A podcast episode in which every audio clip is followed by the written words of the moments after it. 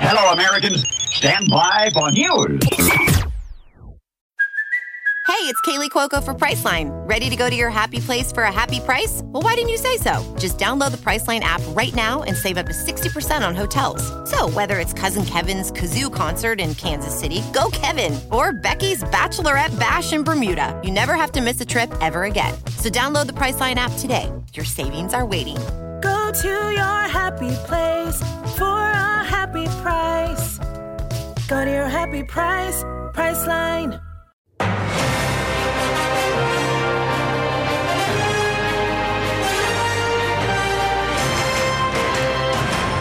Spanning the globe to bring you the latest in classic rock news and comment. It's the Classic Guitar Rock Daily Update with your host, Jeremy Lunnen. Hey, welcome to the Classic Guitar Rock Update. I'm Jeremy. Thank you so much for joining in. A few things to talk to, uh, housekeeping wise.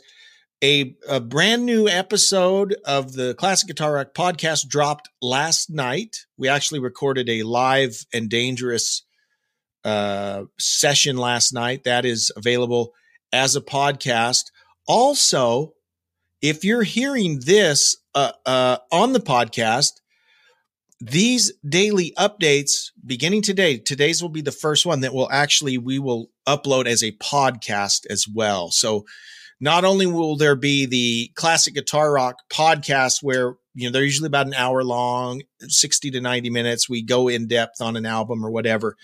I will also be posting the daily updates. So if you are a follower of the podcast, you'll be able to tell the difference between the two because the the regular podcast will have episode numbers whereas the daily updates will just say daily update with the date and if you want to listen to the daily updates great i hope you do but if you just want to listen to the longer podcast that's great too we're just making it available uh, as a podcast as well because i think a lot of the podcast uh, followers might not necessarily uh, watch the daily update. So this will give you a chance to listen to the uh, daily update as well. Also, um, just a shout out to the well classicrock.com, great online radio station. They actually broadcast the uh, the daily updates on their radio station. I think it's every evening at uh, 7 p.m.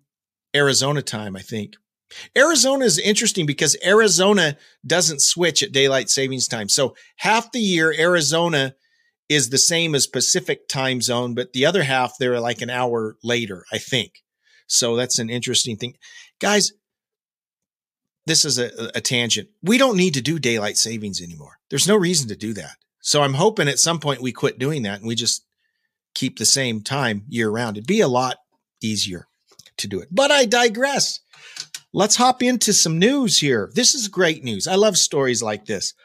Paul McCartney's long lost bass, his famous Hofner 500 slash one, it's, it's 500 slash one, that's the model number, has finally been returned to the Beatle after being missed for over 50 years. Can you believe that? Uh, following the launch of last year's Lost Bass project, Paul's 61 Hofner 501 bass guitar, which was stolen in 1972, has been returned. The guitar has been authenticated by Hofner, and and uh, Paul is incredibly grateful to all those involved. He bought this bass in 1961 for like forty dollars. Okay, it's like 40, the equivalent of just under 40 US dollars. He says for about uh, 30 pounds, which is, is about uh, almost $40, I found this Hofner violin bass. And to me, because I was left handed, it looked just daft because it was symmetrical. I got into that. And once I bought it, I fell in love with it. And he played this throughout. In fact, the last time you see him is he's playing on the Let It Be sessions. He's playing the Hofner. Um, and then it was stolen in 1972. But uh, during investigations, the Lost Bass Project received tips indicating that a robbery had taken place in the Notting Hill area of London in October of 72. From there, they were able to track down not only who originally stole the instrument, but to whom it was then sold, and so on. Um, eventually, it was discovered in the attic of a man living in Sussex. Quote, the bass is complete and still with its original case. It will need some repairs to make it playable again, but a team of professionals can easily carry these out. It just goes to show you, okay? If you do bad stuff, you'll be found out, okay? So watch your P's and Q's. Don't go stealing bases. Don't do it. A similar thing happened with Frampton. Gosh, it's been about 10 years ago. His beloved Black Beauty Les Paul was stolen in Brazil or something, and he got it like 20 years later. So it's fascinating when you see these stories with a happy ending. That is awesome. Speaking of awesome, another cool thing. Do you do you know who Jason Becker is? Do you remember Jason Becker? Jason Becker was one of these Phil Varney kids back in the 80s. Phil Varney was a uh, columnist and guitar player that would always um, his column was a new talent spotlight or something is what it was called. And so so many renowned guitarists are a result of of the varney column right? Yngwie malmsteen paul gilbert um, jason becker was one of them. So what what jason what uh, varney did is he would highlight these talented people. Usually they were young teenagers that would send in their tapes. And then Varney started his own record label. Was that Shrapnel? I think it might have been Shrapnel. He started his own label and he started producing albums of these guys. So, uh, Paul Gilbert was with Racer X. Jason Becker and Marty Friedman were in Cacophony. You know, those were all Varney labels. Tony MacAlpine, I think, was one. So there's a whole slew of these people. Jason Becker was really good. And in fact, he uh, got a gig. He replaced Steve Vai in David Lee Roth's band in the late 80s. Okay. Well, in gosh, 1990, when he's like in his early 20s, Jason was diagnosed with ALS, Lou Gehrig's disease, which is a very uh, debilitating disease. And he got, in a very short time, he got to where he couldn't even hold his guitar anymore. He couldn't speak anymore. He, um, he was, you know, I don't want to use the word paralyzed, but basically paralyzed. He's basically paralyzed. And, um, but he continued. This is just fascinating. Uh, I've seen a few articles about this. He continued to write and compose music on his computer. And he'd use a tool that, that with his eyes, right, looking at certain things and chin movement. Can you imagine writing music using your eyes and your chin on a computer? He continued to write this awesome music. Uh, and over the years, several guitarists, you know, they'll go on by and visit him, and and this music he writes is incredible music. He's just not able to play it, right? Well, there's a a collaboration project called Some Assembly Required. It's Nita Strauss from uh, Alice Cooper's band, and this is really cool.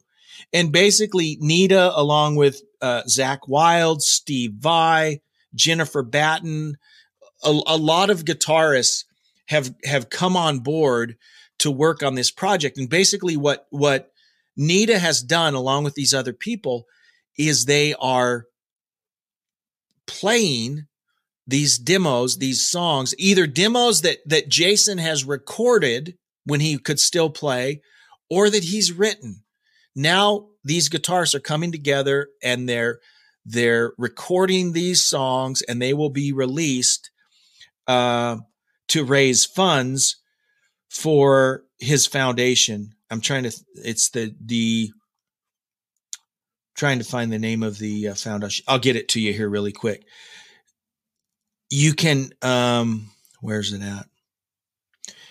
The Jason Becker Special Needs Trust. If you go to www.jasonbecker.com, you can find out about it. You can even donate. So this is for ALS, Lou Gehrig's disease. But just think of the determination of Jason Becker, who since 1990 or the early 90s has had this disease and he's continued to write music. They're raising funds and, and, and, you know, the reality is I, and I don't, I didn't mean to get all heavy, right? About this. I have a son with special needs who's in a wheelchair. He doesn't speak. He's nonverbal. And, uh, the um the, there's a big demand right it's demanding to to take care of the physical needs of someone jason especially who is who is even less uh mobile than my son you know my son at least can get around in a wheelchair uh, uh you know there is a tremendous burden and I don't mean that to sound, you know, you know, but there there is a physical burden on caregivers taking care of someone that that is debilitated, and uh, so there's there's a, a need for Jason personally, right, to to have caregivers. His parents, you know, Jason's my age, he's in his fifties. His parents are getting older you know so you think of these long-term things when you're when you're dealing with a disability or a disease like this there's a tremendous cost associated with that. So these donations, this money that is raised will not only help Jason personally, but will also help, you know, with this broader uh, support of folks with ALS. So definitely something that's very cool of all those artists that are involved and uh, kudos to them, to Nita and, and, and Zakk and everyone else who's taking part. Again, you can go to jasonbecker.com to donate and to learn more about it. There's a documentary. it's funny. This is Jason Becker's personality. There's a there's a documentary about Jason Becker out that's called Jason Becker Not Dead Yet. Um, and I'm going to watch that documentary and they they go into this project and and the process and how he writes music it's it's fascinating and he's a hero right he's very inspirational in the way that he's handled what to most of us would just be unbearable, right? So um, check out that documentary as well. The Bee Gees. I've always had a soft spot for the Bee Gees. To many folks, the Bee Gees sp- sprung into existence with Saturday Night Fever, and we all think of the disco Bee Gees, which, to be honest, I kind of dig. I like it. But I love the older Bee Gees, you know, from the 60s to love somebody, all of that great stuff.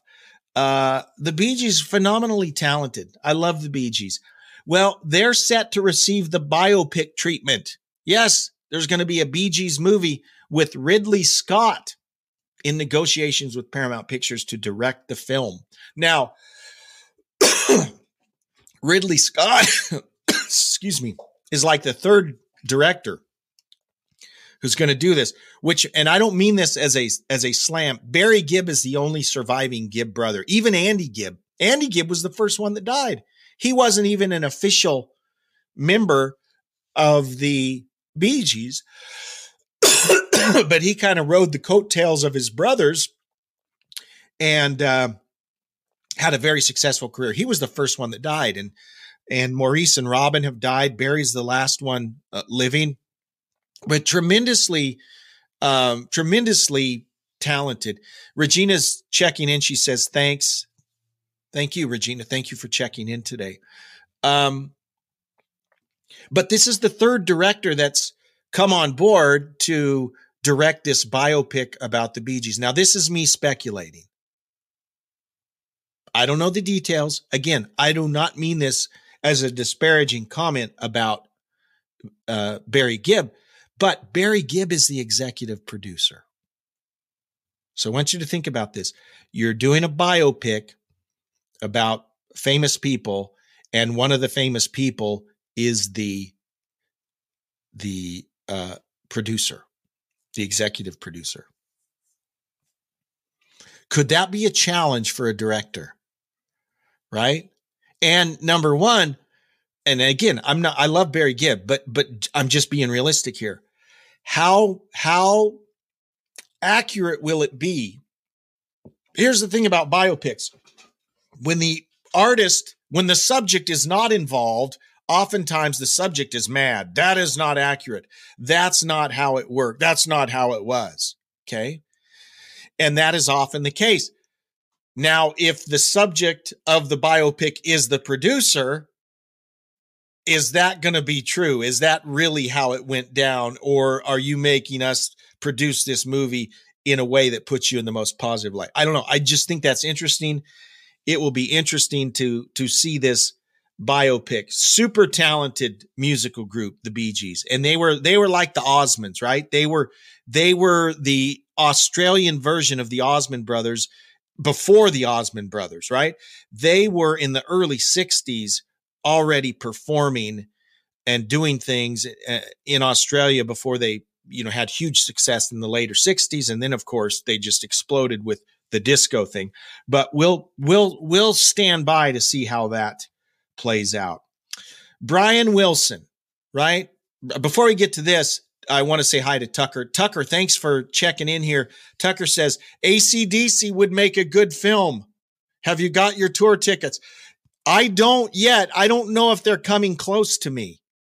I would love to see AC. I have never seen ACDC. They're one of the few bands I've never seen live.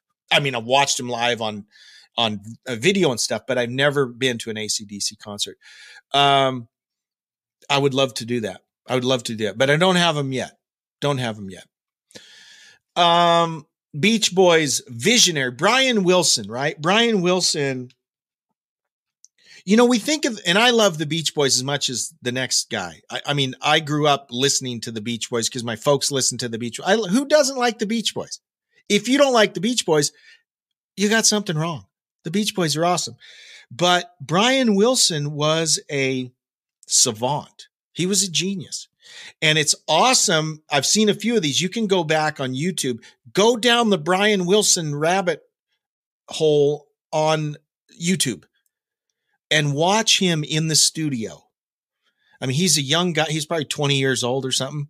And he's telling, he's directing these studio musicians. He would have this vision and, and he, he was a genius, right? He was a genius. And, uh, you know, so much of what the Beach Boys did in the studio was not the Beach Boys. The Beach Boys were singing, but most of the instrumentation, you got Carol Kaye, you got these famous Hal Blaine, right? These famous studio musicians that are playing everything. But here's 20 year old Brian Wilson telling everyone what to do because he had a very uh, uh, focused vision of what he wanted the songs to sound like. Pet Sounds is considered one of the greatest albums ever made. Listen to Pet Sounds. It's an interesting album. Think about the time it was made. And the Beatles uh, even talk about how Pet Sounds had a huge effect on them. So, yeah, Brian Wilson was a visionary. Why is he in the news today? Brian Wilson is suffering from dementia and is unable to care for himself after the death of his wife and manager. The the the family made a statement following the passing of Brian's beloved wife, excuse me, Melinda. excuse me. After careful consideration and consultation among Brian, his seven children, Gloria Ramos, and Brian's doctors, we are confirming that longtime Wilson family representatives LeeAnn Hard and Jean Sievers will serve as Brian's co-conservatives uh, of him. So what that basically means is, as is the case when you've got um, a parent or someone that you are uh, taking care of, um, someone else will make the financial decisions. They'll uh, make sure he's safe and he's taken well care of. And and this is a a normal thing in a situation with dementia. Some of us that have parents we, we deal with this, right? So that's where Brian Wilson is. And I said it once, I've said it a thousand times, right? As our classic rock icons get older, this is part of life, right? So we'll see more and more uh, things like this happening. Regina says, ACDC is the bomb. Nice. Very nice. Thank you, Regina. All right. Next item Record Store Day. Record Store Day is upon us. Well, not yet. It comes in April. April 20th is Record Store Day.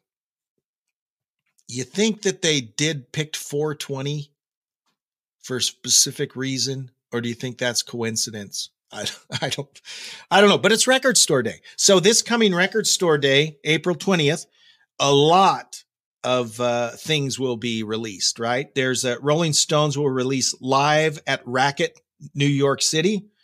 David Bowie, well, David Bowie's estate will put forth Waiting in the Sky before the Starman came to Earth. Um, Talking Heads will release live at WCOZ 77. That's a, a recording from 1977 uh, for that radio station. Also, they'll be releasing the South Park, the 25th anniversary concert, which featured uh, Geddy Lee, Alex Lifeson, Ween, Primus. That was that thing that they did at Red Rocks. You've probably seen footage from that. And there are also three Beatles releasing stuff on Record Store Day George Harrison, Ringo Starr, and John Lennon. Also, there'll be stuff from the Black Crowes, the Doors, the Cure, Fleetwood Mac, Parliament, and a bunch. So it sounds like on 420, those of us that won't be smoking the Lord, the, the devil's lettuce, right? We will be at the record store, right? On 420 for record store day. Okay. Now, I've got an email. This is a follow up. We read an email yesterday from Mr. Kuza, who was uh, emailing from Russia and uh, he had referred to a a email he'd sent and then he sent a follow-up email. Well the only the only email i got was the follow-up one. So i never i never got one. Um so we read the one that he sent and then he's responded back. So i want to read this to you really quick. He says hi cgr i'm glad you answered me. Thanks for the tip. Judas Priest about Judas Priest and UFO. I I listened to it for a bit. I'll listen to it a bit later. As for Riot, I've heard several of their songs before and I like them. So he had asked for some groups I would recommend. Um, he says, I came across your channel by accident as I am learning English and practicing by listening to podcasts. There are podcasts about anything, but I immediately started looking for a podcast about rock. It seems to me that our views on music are similar. I like old rock, but I don't like modern crap. but I don't like modern crap that anyone dares to call music. The problem is that I didn't see the times of real music, and that's why it's interesting for me. Okay, so he's young, he's 23. So what he's saying is he didn't live through a lot of this rock that old guys like us did. So he says the problem is that I didn't see the times of real music, and that's why it's interesting for me to listen to you when you tell stories from the past. I'm 23, which is actually why I didn't live in those days. So let me say this, Mr. Kuza. Good on you, right? A 23 year old listening to this great classic rock. Of course, I'm partial to the classic rock I grew up with, but I think it's super cool when younger people are listening to this. I don't know if the files will reach you, but I'll try to attach a couple of songs that are not ashamed to represent Russian rock. And in fact, I do in the email, there's a lot of attachments there. I haven't tried to open them yet, but it looks like I can. So I've got several attachments. I will absolutely listen to those, Mr. Kuza. He signs it from Russia with Love, one of my favorite James Bond books. Uh, your furthest fan, Mr. Kuza. Mr. Kuza, Thank you so much for reaching out to us all the way from Russia. Uh, just before we close out, a few comments. Greg F says, do not like Beach Boys, but they are coming to my area, Jones Beach. You don't like the Beach Boys? Come on, Greg. Come on. Give him a, give him a shot. Um, he says, I'm late. We'll replay this. Okay, that's great. If you ever miss it live, you can absolutely replay it. Not a problem at all. And then one more from Greg. Good choice, UFO. Uh, good choice, UFO. Jeremy, I was thinking that too. Underrated. Don't get me started on the UFO. I think they are the most underrated band in all of classic rock. They should have been huge. They weren't. uh, but they are awesome. And one last uh, word from Regina. Regina, you get the final. You get the final word today. She says, "My kids are 27 and 38. Been listening to classic rock since they were babies." That right there, sign of a good mom. Right there. That is great parenting. My youngest, my young, I have like, I have four daughters. They're all out of the house. My oldest is 30. I've still got three teenage boys at home.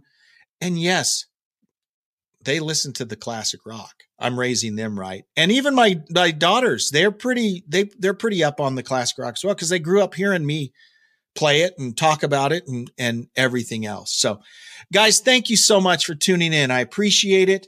We'll uh, do it all again next week. Have a great weekend. Live long and prosper. Bye bye. What you just said is one of the most insanely idiotic things I have ever heard. Thanks for listening. You can email Jeremy at classicguitarrock at mail.com.